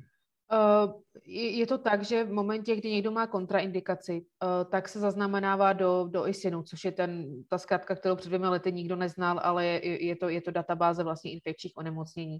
V momentě, kdy máte kontraindikaci, tak může být buď uh, trvalá a na všechny očkovací látky, a nebo, nebo, je, nebo je dočasná. Tam je to na měsíc, ten lékař tam vyplní, co je ta kontraindikace, po měsíci musí, musí případně znovu obnovit a pojišťovny tohle to kontrolují, tak aby, aby nedocházelo k tomu, že nějaký doktor tam bude psát kontraindikace všem svým kamarádům, kteří se prostě nechtějí nechat, nechat naočkovat. Takže kontrolují ty, ty důvody, které tam ten lékař musí, musí relativně jako detailně vypsat. Eh, v momentě, kdy někdo se opravdu nemůže nechat očkovat, tak má nárok na testování zdarma. Ale, ale bohužel ty pravidla toho evropského covid pasu jsou stanovena poměrně jasně. Evropský covid pas máte zelený v momentě, kdy jste plně naočkován, jste 180 dní po nemoci, nebo máte negativní PCR, respektive vybraný antigenní test. Uh, s tímhle, s tímhle nic neuděláme, tohle je nařízení, ale ten člověk má vlastně nárok na, na testy zdarma, takže tomu teď prostě nezbývá nic jiného, než, než chodit na ty, na ty testy. A jak je to na Slovensku? Je to, je to veľmi podobné, potvrdzujem to, čo povedal pán doktor uh, Smejkal, že tých re, reálnych absolútnych kontraindikácií vakcíny je extrémne málo a myslím si, že toto by sa malo komunikovať uh, veľmi, veľmi, veľmi často a široko, pretože dennodenne za nami chodia ľudia, ktorí hovoria, že lekár mi povedal, že mám takú onakú diagnózu, že sa nemám, nemám očkovať, čo je možno aj trošku chyba toho lekárskeho stavu, že, že, že šíri takéto, takéto e, informácie. Um, vzhľadom na to, že tých ľudí, ktorí sú naozaj kontraindikovaní voči vakcíne, sú možno stovky, tak eh, my síce pripravujeme nejaký, alebo ministerstvo zdravotníctva pripravuje systém, eh, ako takýchto ľudí registrovať, ale nechceme naozaj toto veľmi uvoľniť, pretože eh, potom by sme mali kontraindikovaný 40% populácie, boli by sme svetový unikát. Hej. My, my, my Slováci, a nie je to vôbec len, len o nás, tak si vieme nájsť cestičky, ako, ako sa vyhnúť tomu, tomu v úvodzovkách zlému očkovaniu a toto by bol jedna, jeden zo spôsobov, ktorý, ktorý by mohol byť z toho epidemiologického hľadiska veľký problém do budúcnosti. Takže rovnako budú mať títo ľudia zadarmo testovanie, ale samozrejme, ako hovorila Eh, pani Baťová, tak, ehm, tak európske eh, COVID preukazy neexistujú pre, pre kontraindikovaných, takže možno dostanú nejakú, nejakú, nejaký, nejaký lokálny QR kód alebo niečo podobné, čo, čo, bude, čo bude fungovať len na Slovensku s tým, že naozaj týchto ľudí bude veľmi málo, takže ne, nemyslím si, že to je veľký problém. Skôr je to komunikačná záležitosť, aby sme vysvetlili uh, všetkým ľuďom, že keď dostanú COVID, tak tie, tie, tie, tie následky sú oveľa horšie ako vakcína. Jak um, je to s tou uh, mutací Omikron, která se objevila uh, v Evropě, na Slovensku, na Jižní Moravě, už je opravdu téměř všude. Dneska, když jsem jel sem, tak jsem uh, na Deutschlandfunku zaslechl nějakou informaci, že v Londýně už tvoří 40% nakažených. Je to tím, že ten průběh té nemoci je podle dosávadních informací mírnější naděje na to, že se promoříme a neumřeme? Paní Bačová. Děkuju. Uh, ano, v Londýně, v Londýně uh, Velká Británie dokonce očekává, že, že někdy do půlky prosince, což je za pár dní, bude 50% všech případů ve Velké Británii Omikron. Uh, ta mutace je opravdu nakažlivější, tak jak na začátku říkal pan doktor Smejkal, tak, tak to jsou nakažlivostí se, se blíží, blíží úplně jiným onemocněním, než doteď jsme znali u koronaviru. Na druhou stranu to vypadá a ty, a ty výsledky jsou opravdu jenom předběžné. Musíme si uvědomit, že, eh, že eh, populace v Jihoafrické republice je, je prostě jiná než, než eh, věkovým složením, než, než populace v Evropě tak to zatím vypadá, že ten průběh je mírnější. Pokud se to prokáže, tak by to opravdu mohla být jako relativně nadějná cesta, kdy ten virus zmutuje, takže a teď to řeknu ošklivě, bude zabíjet méně svých hostitelů, ale, ale, ale o to víc se bude šířit. Uh, ale, ale uvidíme. Otázka je, otázka je, co to udělá s evropskou populací. Otázka je, co to udělá s evropskou populací uh, na, na konci listopadu, začátku prosince, kdy obecně uh, je ta populace daleko nemocnější a, a ty respirační onemocnění nám dávají zabrat jako populaci i tak relativně hodně. Uh, snad, snad, snad to bude dobré, uh, uvidíme. Um, můžu se ptat, jak se na to dívají v Německu po, tém, po tom prvotním šoku, že něco takového se na nás řítí. Já i v tom Německu cítím uh, takové trochu uklidnění. Je to, je to fakt nebo je to jenom můj pocit? Um, no, těžko to hodnotit třeba z nějakých jako vyjádření um, jako vládních představitelů, protože ono se tam mezi tím, že vyměnila vláda a teďka pan nový minister zdravotnictví je takový spíš uh, opatrný, ale um, v čem se to, uh, jako, asi bych to popsala jako nějaký opatrný, opatrné doufání, Eh, v čem se to projevilo výrazně, je mnohem silnější důraz, o tom už jsme krátce mluvili, na ty boostry. Vlastně podobně to, co slyšíme z Británie, kde, kde vlastně oni začali hodně prosazovat ty boostry právě v souvislosti s Omikronem a s tou studií, která byla zveřejněná v pátek, ehm, která vlastně srovnává, že Omikron se třema dávkama je zhruba to podobné jako, jako ta delta se dvěma. Eh, tak vlastně Němci mají, eh, Němci mají podobnou, podobnou retoriku a nejenom tyhle dvě země, jakoby jde, eh, jde to slyšet z více stran, že teď víc než kdy jindy ten booster jako hraje důležitou roli. Ehm, na Slovensku už máte Omikron také, jak, jak vážně ho berete? No my zatiaľ vážne bereme deltu. Musím povedať, že tá nám takmer položila zdravotníctvo a, a stále nie sme vonku z najhoršieho a teraz vlastne hráme o čas, aby, aby sa tá uh, Omikron infekcia rozšírila čo najneskôr, uh, pretože on je naozaj extrémne rýchly. To sú tie, tie nárasty geometrické sú veľmi, veľmi, veľmi rýchle. Vie vytlačiť tú deltu a bolo by, bolo by skvelé, keby sa potvrdili tie správy, že je, že je menej nebezpečný a že spôsobuje ľahší priebeh tej choroby, to by bolo super, ale no, treba dúfať v najlepšie, ale byť pripravený na najhoršie. Ak by to nebola pravda, tak aj, aj, aj keby mal trošku miernejší priebeh, tak v tom stave, ako je naše zdravotníctvo momentálne, ktoré rieši ešte delta pacientov, tak uh, pri tej veľkej nákazlivosti aj tak absolútne väčšom počte ľudí, ktorí by to dostalo do nemocnice, to môže spôsobiť vážny problém. Takže my sa teraz snažíme zo všetkých síl zabrzdiť ten nástup, aby sa nám podarilo tú deltu e, trošku stlačiť a, a trošku si vyrýchliť, najmä teraz zdravotníci. My sme vlastne hneď ten piatok pred dva a pol týždňom, to snáď bolo, keď sa začalo o tom diskutovať na európskej úrovni, tak sme prijali nejaké opatrenia, dali sme ako úrad verejného zdravotníctva výzvu výzvu ľuďom, aby sa hlásili, ak boli v tých rizikových krajinách. A aj tí ľudia, tí traja, ktorí, ktorí ktorých máme pozitívne sekvenovaných na Omikron, tak tí boli vlastne, eh, tí sa prihlásili dobrovoľne na ten náš e-mail um, a, a držali sa v izolácii, čo je, čo je fajn, ale samozrejme to sa nepodarí tomu, tomu zánosu zabrániť, ale momentálne sa snažíme hrať o čas, aby to bolo čo naj, najneskôr. Když jsme u toho Německa, tak už dnes už bývalý eh, německý minister zdravotnictví prohlásil před několika týdny, že po této zimě budou všichni buď očkovaní, mrtví, anebo překonají COVID. Platí to s, s tou novou variantou ještě o to víc? Um, a všichni kýváte, tak to není úplně... Tak já to ještě doplním jednu otázku. Pojďme tady v krátkosti vysvětlit, co riskují lidé, kteří si říkají, no už jsem to vydržel dva roky bez očkování, tak to ještě těch pár měsíců vydrží. Kateřina Baťová. Uh, riskují to, že, uh, že se zopakuje další vlna. Uh, riskují to, že se z toho jako společnost nedostaneme. Uh, a pokud, a to je asi důležité říct, pokud odmítají vakcíny, protože jsou antivaxeři, protože se bojí uh, toho, že nebudou nechat vydělávat farmaceutickému průmyslu, tak tihle by si měli uvědomit, co jim v nemocnici píchnou do žíly v momentě, kdy je budeme potřebovat léčit uh, z toho covidu. To, že ty monoklonální protilátky jsou, jsou, jsou daleko novější než vakcíny, které už tady rok, rok aplikujeme.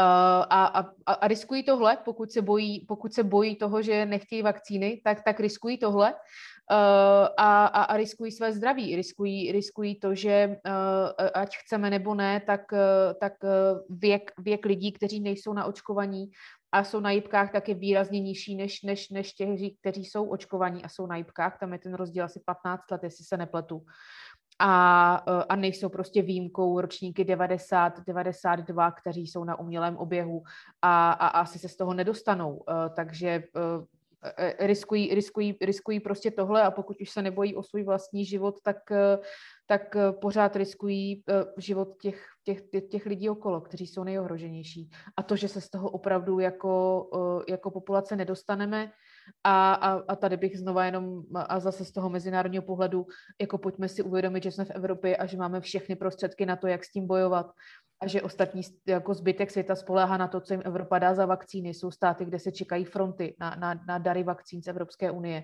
A, a, a my jsme tu v situaci, kdy to odmítáme, protože si říkáme, že nás do toho někdo tlačí. Takže uh, celospolečenský jako apel prostě, to, to, to já úplně nevím, co víc k tomu dodat.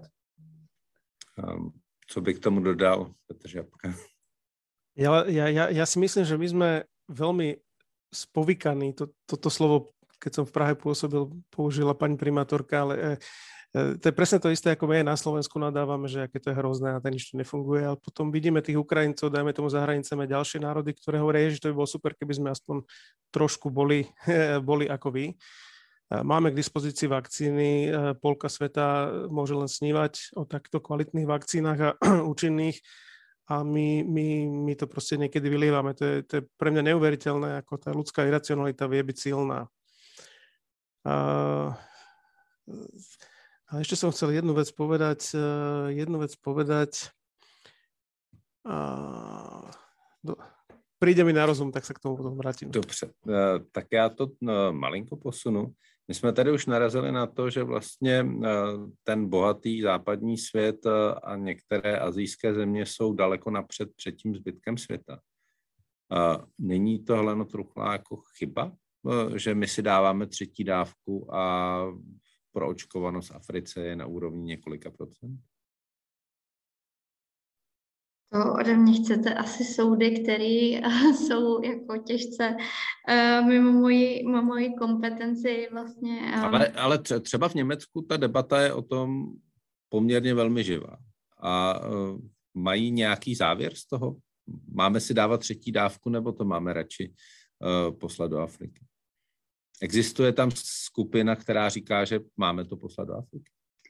No, ono totiž ta debata si myslím takhle úplně nestojí. Uh, ono to není tak, jako že my bychom tady nějaké dodávky vakcín, které už prostě jsou tady v tom systému, jsou nakoupený, takže by to rozhodně jako bylo, uh, pošlem ho tam do vakcinačního centra na Chodově nebo ho pošlu do Afriky. Uh, tak to jako by není.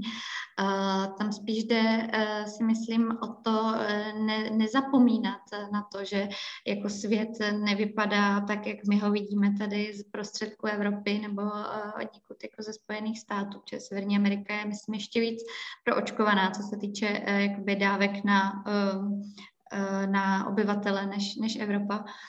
A uh, jako myslet na to, že, že paralelně vedle tady nějaké jakoby záchrany na, na nás jako z hlediska toho zdravotního a samozřejmě ekonomického uh, jsou uh, místa na světě, které potřebují naši pozornost, naše, naše, naši pomoc a jakoby ne, neoddělovat to úplně, protože samozřejmě těch, těch diskuzí o tom, že, že když bude naočkovaná jedna část světa, tak tady můžeme žít možná v nějaké bublině, ale jako ta ochrana nikdy nebude definitivní, protože prostě sdílíme jednu planetu. Um, takže uh, a myslím si, že v tom, v tom duchu se vede, vede i, ta, uh, i, ta, i ta diskuze, že vlastně je to jednak samozřejmě nějaký jako morální, humanitární uh, závazek, pro bohatší část světa, ale jde se na to podívat i čistě pragmaticky.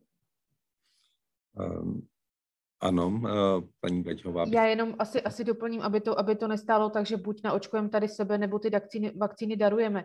Uh, řada států zvlášť západní a severní Evropa už do toho nákupu šla s tím, že kupovala miliony a desítky milionů dávek navíc, u kterých rovnou věděla, že je pošle uh, do zahraničí jako, jako pomoc. Takže jenom abychom nevyvolali dojem, že to stojí tak, že my buď si dáme třetí dávku, nebo, nebo, nebo pomůžeme naočkovat zbytek světa. Evropa nakoupila tolik dávek, že, uh, že, že, že může a, a měla, by, měla by dál sdílet. Obzvlášť ty západní státy to udělali. A Česká republika? Uh, my jsme taky nešli jsme do toho, a, a to říkám rovnou a otevřeně, Česká republika do toho nešla s tím jako Německo nebo Francie nebo Španělsko, které na, nakupovali už, už prvoplánově o, o desítky milionů dávek víc, protože věděli, že je darují. Ale, ale Česká republika do konce tohohle roku darovala přes 2 miliony dávek. Uh, už jsme darovali. Já tady využiju toho, že tady máme hosta ze Slovenska, zeptám se na jednu věc, která je na Slovensku specifická, a to je eh, kauza Sputnik. Eh, o Sputniku už hezkých pár měsíců není vůbec slyšet. Má Slovensko nějakou studii na to, protože přece jenom jste pár tisíc lidí těmi Sputniky, které jste neposlali zpátky potom do Ruska, naočkovali. Je rozdíl v jejich ochraně vůči lidem, kteří se nechali naočkovat eh, těmi eh, prověřenými a Evropskou lékovou agenturou eh, doporučenými vakcínami? Táto otázka by bola skôr na kolegov z Maďarska, pretože oni, oni s tým očkovali oveľa masovejšie ako, ako my. Mám pocit, že u nás všetci veľmi radi zabudli, že sme túto, túto epizódu historicky mali a nechcú to ďalej nejakým spôsobom analyzovať. Nepočul som žiadne ani anekdotické e, informácie o tom, že by, že by tá ochrana bola buď vyššia alebo nižšia. E, proste mm, asi bolo to, bolo to možno dobre mienená vec, ale nedopadla úplne šťastne. E, takže, takže myslím si, že vyskúšali sme to, nevyšlo to, tak teraz sa všetci orientujú na, na, na tie overané západné vakcíny. Ale napríklad e, my, my Slováci sme úplne, úplne liberálni v tom, že keď sem príde niekto aj so Sinovakom alebo s nejakými e, vakcínami, ktoré, ktoré sú úplne mimo toho nášho okruhu, tak vlastne ich akceptujeme rovnako ako Pfizer pre cestovanie. Hej. Takže toto myslím, že aj vďaka tomu Sputniku, pretože, pretože ten, vďaka nemu sme museli otvárať, otvárať tie dvere aj pre iné vakcíny. Sputnik vtedy, keď sme ho my očkovali, ešte nemal, myslím, ani schválenie VHO, nie, nie, nie že EMA. Zeptám se, je, nějak, je nějaká korelace mezi tím, že Maďarsko má velmi vysokou proačkovanost, má vyšší než Česká republika, nebo relativně velmi vysokou, přesto je na tom velmi špatně, počet úmrtí na milion obyvatel je tam jeden z nejvyšších v Evropě. Má to důvod v tom, že v Maďarsku očkovali čínskými a ruskými vakcínami, a paní Baťová, nebo to prostě nevíme v tuhle chvíli? Uh, já jsem teď minulý týden, maďarští kolegové zasílali nějakou studii o, o účinnosti vakcín. Já jsem si ji upřímně ještě nestihla, nestihla projít, ale, ale vím, že nějakou vytvořili. Uh, za mě, jestli něco hovoří o, o účinnosti třeba zrovna toho Sputniku, když jste to otevřel, tak v Maďarsku se přeočkovává všemi vakcínami, jenom ne Sputnikem. Uh, což si myslím, že asi něco bude naznačovat, ale, ale nejsem na tohle odborník a, a netroufám si odhadnout, to, jestli mají výrazně vyšší proočkovanost, já se dívám na ACTC, o kolik jsou na tom líp a jsou na tom úplně stejně jako Česká republika. Tak už Takže jsme je dohnali. Už jsme, už jsme je dohnali. Oni měli hodně rychlý start, měli rychlý start tím, že právě nakoupili uh, čínské vakcíny a, a měli sputník, takže, takže to vzali na začátku relativně rychle. Hodně rychle přišli s povinným očkováním, kde to mají vlastně i pro státní zaměstnance, třeba povinné očkování. Ale, ale už na tom nejsou, nejsou nějak výrazně lépe. Helena Truchla? Eh, no, já mám vlastně jenom taky jako anekdotický, uh, anekdotický um, jako pro ilustraci uh, z Maďarska, jak je to jako těmi hlavně čínskými, ale i, i pak s tím Pfizerem, že tam vlastně um, praktičtí lékaři se často uchylovali k tomu, uh, že si nechali uh, ty očkované Pfizerem nebo Sinovakem pozvat na protilátky. A uh, říkám, jako nemám k tomu data, ale uh, často to skončilo tím, že tady právě ti uh, lidi, a to bylo, to bylo už docela jako dávno, nebylo to ani, uh, nebylo to ani uh, třeba přes půl roku od, od té, od té uh, druhé dávky, a často to končilo tím, že právě tady tito lidé šli na přeočkování uh, Pfizerem ale eh, nemyslím si, že to byla součást eh, nějaké jako celoplošné studie nebo kampaně, že to spíš právě vzniklo od iniciativy těch doktorů, ale jako osobně třeba několik, několik takových lidí znám. A jinak ještě teda paní Bačová už to upřesnila, ale my jsme dokonce teďka v tom evropském srovnání dvě příčky nad Maďarskem, takže... Očkování. Očkování. Ne v počtu umrtí na milion obyvatel. Ano, přesně tak. Eh, já bych se chtěl zeptat na jednu věc, eh, která se teď řeší ohledně té třetí dávky. Eh, když člověk dostane nabídnuto, že si může vybrat jinou vakcínu, než kterou byl očkován těmi prvními dvěmi dávkami, co na to má odpovědět? Paní Bačová. Má, má, má, zakombinovat nebo má zůstat u Pfizeru nebo u Moderny? My, jsme, my, jsme, my jsme nastavili to, to rozhodnutí tak, uh, že vlastně si po dvou Pfizerech můžete dát Modernu a po dvou Modernách si můžete nechat dát Pfizer. Uh, je to čistě z praktických důvodů, tak abychom neomezovali, kam si ten člověk na tu, na tu, na tu posilující dávku, dávku dojde. Uh, z, pohledu, z pohledu klinické skupiny, ale i České vakcinologické společnosti je to jedno. Viděla jsem, slyšela jsem jak názory na to, že je to vhodné kombinovat, tak názory na to, že je vhodné držet, držet tu stejnou linii. Uh, já osobně to nakombinuji, uh, ale, ale uh, jenom proto, že jsem se rozhodla, že to nakombinuji a že zkusím obě dvě mRNA vakcíny. Ale, uh, ale slyšela jsem názory na oboje. Jediné, co je jasné teď, že Janssen, kde jsme zkrátili tu, to doporučení na to přeočkovat se, tak tam se uh, doporučuje mRNA vakcína. To je, to je zatím vlastně jediné opravdu křížení jako vakcíny. Já už jsem to nakombinoval a když eh, mi dávali tu třetí dávku, tak říkali, ne to jedno, to je úplně stejný, jenom se to jinak jmenuje. A, Takže... Ano, vzhledem k tomu, že Moderna je jako posilující dávka poloviční síla, tak, eh, tak je to opravdu, opravdu je to v podstatě jedno, ano. Um, je v Německu, paní Truchlá, nějaký rozdílný pohled na tohle eh, kombinování vakcín, nebo také to nechávají volný průběh spíš? Já, jestli se nepletu, eh, tak se tam jako doporučuje to kombinování, že jsem viděla nějaké grafiky, kde, eh, kde se vlastně jako dokonce i vypočítávalo, jakoby, jak se vynásobí ty, ty, ty protilátky. Pro mě třeba jako zajímavá, zajímavý poznatek bylo, že jako rozdílný výsledek, když má člověk Pfizer po dvou modernách, než když má modernu po dvou Pfizerech, ale um, to, jsou, to jsou jako uh, medicínský detaily, do kterých já, já vůbec nevidím. Nicméně jako to doporučení té české vakcinologické společnosti jde spíš tak jako proti proti tomu, co jsem zaznamenala v zahraničí. Na druhou stranu ale zase jako, um, uh, není úplně na místě se srovnat třeba s Británií, kde mají hodně uh, AstraZeneca, což je jiný typ vakcíny uh, a, a vlastně tam třeba ty údaje o poklesu uh, té, té imunity uh, jsou, jsou jako um, dost nepříznivější, takže uh, tam to doporučení jako ovlivněný se stejnýma faktorama. Jak je to na Slovensku tam lidem, co si nechali dát Sputnik, doporučujete, aby si nechali dát Pfizer, jak na to reagují? To je dobrá otázka. Zatiaľ sme nemali nejakých, eh, nejaké veľké protesty. Viacero ľudí som stretol, co ma šokovalo, že, že oni si v žiadnom prípade tú americkú nedajú, len tú, len tú rusku, čo je tak nejak... Budete muset naš... přivést sputníky. Proti, proti našej historické skúsenosti, ale však um, uh, OK. Uh, jak sa hovorí, tak pri drinkoch nie je dobré kombinovať, ale pri, uh, pri, pri vakcínach je to, je to podľa odborníkov OK. Dokonca niektoré štúdie ukazujú uh, zvýšenú ochranu pri kombináciách.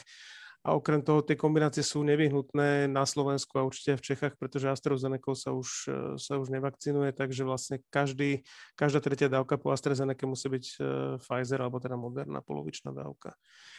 Takže ako keby není mhm. zbytí. E, máme tady mm, otázku, kterou jsem si záměrně nechával naposled, protože mi přijde moc pěkná, je od Martina Procházky co znamená žít s covidem a vrátíme se vůbec někdy do stavu, jako by covid nebyl a co je proto potřeba.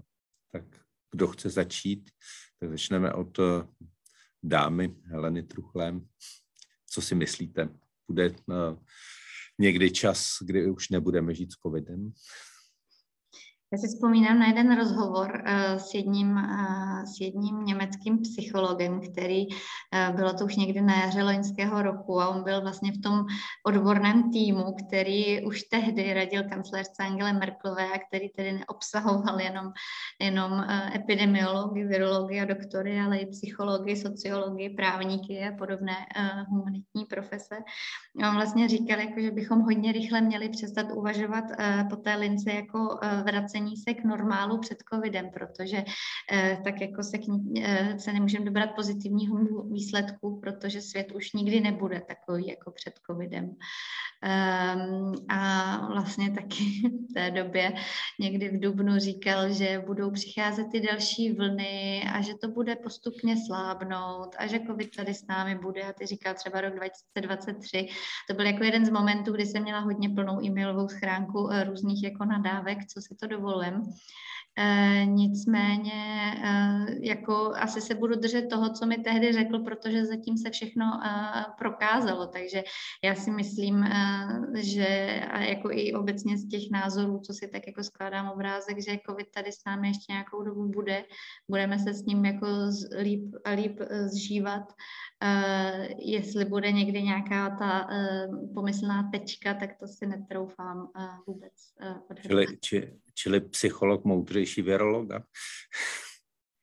Já myslím, že je důležité to jako skládat ze všech stran. To i pan Smejkal tady na nějakou otázku odpovídal s tím, yes. že to je spíš na sociologii a jako jestli bychom si něco měli vzít třeba jako příklad z toho Německa, když o něm už dneska tolik mluvíme, tak tady ta multidisciplinarita se jim celkem osvědčuje.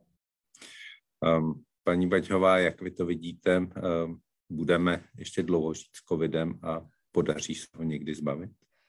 Uh, jak kolegyně mluvila o, o německém, německém profesorovi, tak ono nemusíte do Německa, stačí Roman Primula, který před dvěma lety řekl, že za dva roky ještě nikam nebudeme cestovat, protože bude covid a tenkrát ho lidi málem ukamenovali uh, s tím, že tak dlouho covid nebude. Uh, a jsou to dva roky, co je covid a, a necestujeme skoro nikam. Uh, za mě uh, naprostý souhlas s tím, že, že, že vrátit se do doby před covidem prostě není, není, není, není, není možné. Uh, úplně se mi nelíbí ten termín, ten nový normál nebo new normal, nebo to, to, to s tím úplně jako, s tím úplně vnitřně nesouzním, ale Eh, za mě eh, stane se jednak něco, co se stalo v, v Ázii po tom, co si prošli SARSem, to znamená, že se naučíme nosit roušky, když budeme nachlazení, že se naučíme nosit roušky, když budeme v přeplněném hromadném jako prostředku. Eh, já už teď sama jsem si několikrát všimla, že jsem se dívala na film a říkala jsem si, Ježíš, oni tam nemají roušky, až mi došlo, že je to film, co je prostě deset let starý. A, až, tak, až tak už to někteří z nás jako mají, že nám je vlastně divné, že jsou lidi pohromadě a nemají roušky na obličeji. Uh, byla bych ráda, kdyby jsme se z toho jako vzali ne, ne to negativní nebo to omezení, ale, ale kdyby se z toho třeba poučil zdravotní systém, což mám pocit, že nám ten covid dal neuvěřitelnou lekci, ať už jde o uh, hygienické stanice, které posledních 15 let jsme měli za naprosto nepodstatné, protože přece uh, přenosné nemoci nám tady v Evropě nehrozí. Uh, to, že se po, po, podcenil celý ten, ten, ten segment zdravotní péče, který se týká uh, přenosných onemocnění, Uh, mám pocit, že z tohohle se bude muset poučit. Určitě to bude mít vliv do budoucna na nějaký systém hrazení zdravotní péče, to, co naznačoval kolega, že, že prostě nějaká, jako, nechci říct spoluúčast, ale nějaká jako společenská odpovědnost za to, když prostě nechceš využívat ty prostředky, které, které ti stát nabízí. Takže myslím si, že do doby před covidem se nevrátíme. Uh, vzala jsem to hodně z toho zdravotnického pohledu, ale naprosto souhlasím s tím uh, psychologicko-sociologickým. Ta společnost si prostě prošla změnou a asi jsme si s ní prošli jako každý sám, takže za mě je naučit se spíš žít s covidem, než, než cokoliv jiného. My už, my už pár minut přetahujeme, tak uh, poprosím kolegu ze Slovenska o nějakou krátkou trefnou tečku. Aj, ja, tak ja sa vrátim k tej téme, ktorú ste otvorili. Um, ja by som bol rád, keby čo najskôr skončila tá akutná fáza uh, a, vrátili by, a dostali by sme sa do, do situácie, keď tu COVID bude, bude zabíjať, bude, bude uh, robiť zle ľuďom, ale nebude, uh, nebude zhalcovať zdravotníctvo a ohrozovať aj všetkých ostatných, ktorí nemajú COVID. Takže toto je taký krátkodobý ideál. A z toho dlhodobého hľadiska ja si myslím, že naša západná spoločnosť zabudla aké to je tak nejak trpieť a niečím, čo nás presahuje. Od konca druhej svetovej vojny sme nemali taký, tak, takýto problém. Vždy boli nejaké individuálne problémy, aj nejaké spoločenské, ale tie sa podarilo rýchlo vyriešiť a toto nás presahuje a myslím si, že je to, mm, je to taká dobrá lekcia, lebo mali sme už, mali sme už, ja mám niekedy pocit, že jediné, čo sme riešili, že aby sme všetci boli šťastní a nič nás netrápilo a uh, možno, že to je taký nejaký varovný prst osudu, pána Boha, neviem, ako každý, každý si to, si to zvolí, tak, tak možno, že to bude z dlhodobého hľadiska aj na niečo dobré, alebo možno ako my ľudia klasicky sa otrasieme, keď to skončí a budeme robiť tie isté chyby ako doteraz, ale to už, to už je asi na nás. To byla opravdu hezká tečka. Um, takže já bych se um, už uh, chtěl rozloučit. Um, Děkuji moc za účast eh, paní Kateřině Baťhové z Ministerstva zdravotnictví, Heleně Truchle z Aktuálně CZ a Petru Žabkovi eh, z, z Ministerstva zdravotnictví Slovenské republiky. Eh, díky moc a ještě bych chtěl připomenout, že to ještě není poslední debata Kafe Evropa, že se koná ještě ve středu debata o společné evropské obraně. Díky moc a někdy na viděnou. To viděnou. Naschledanou.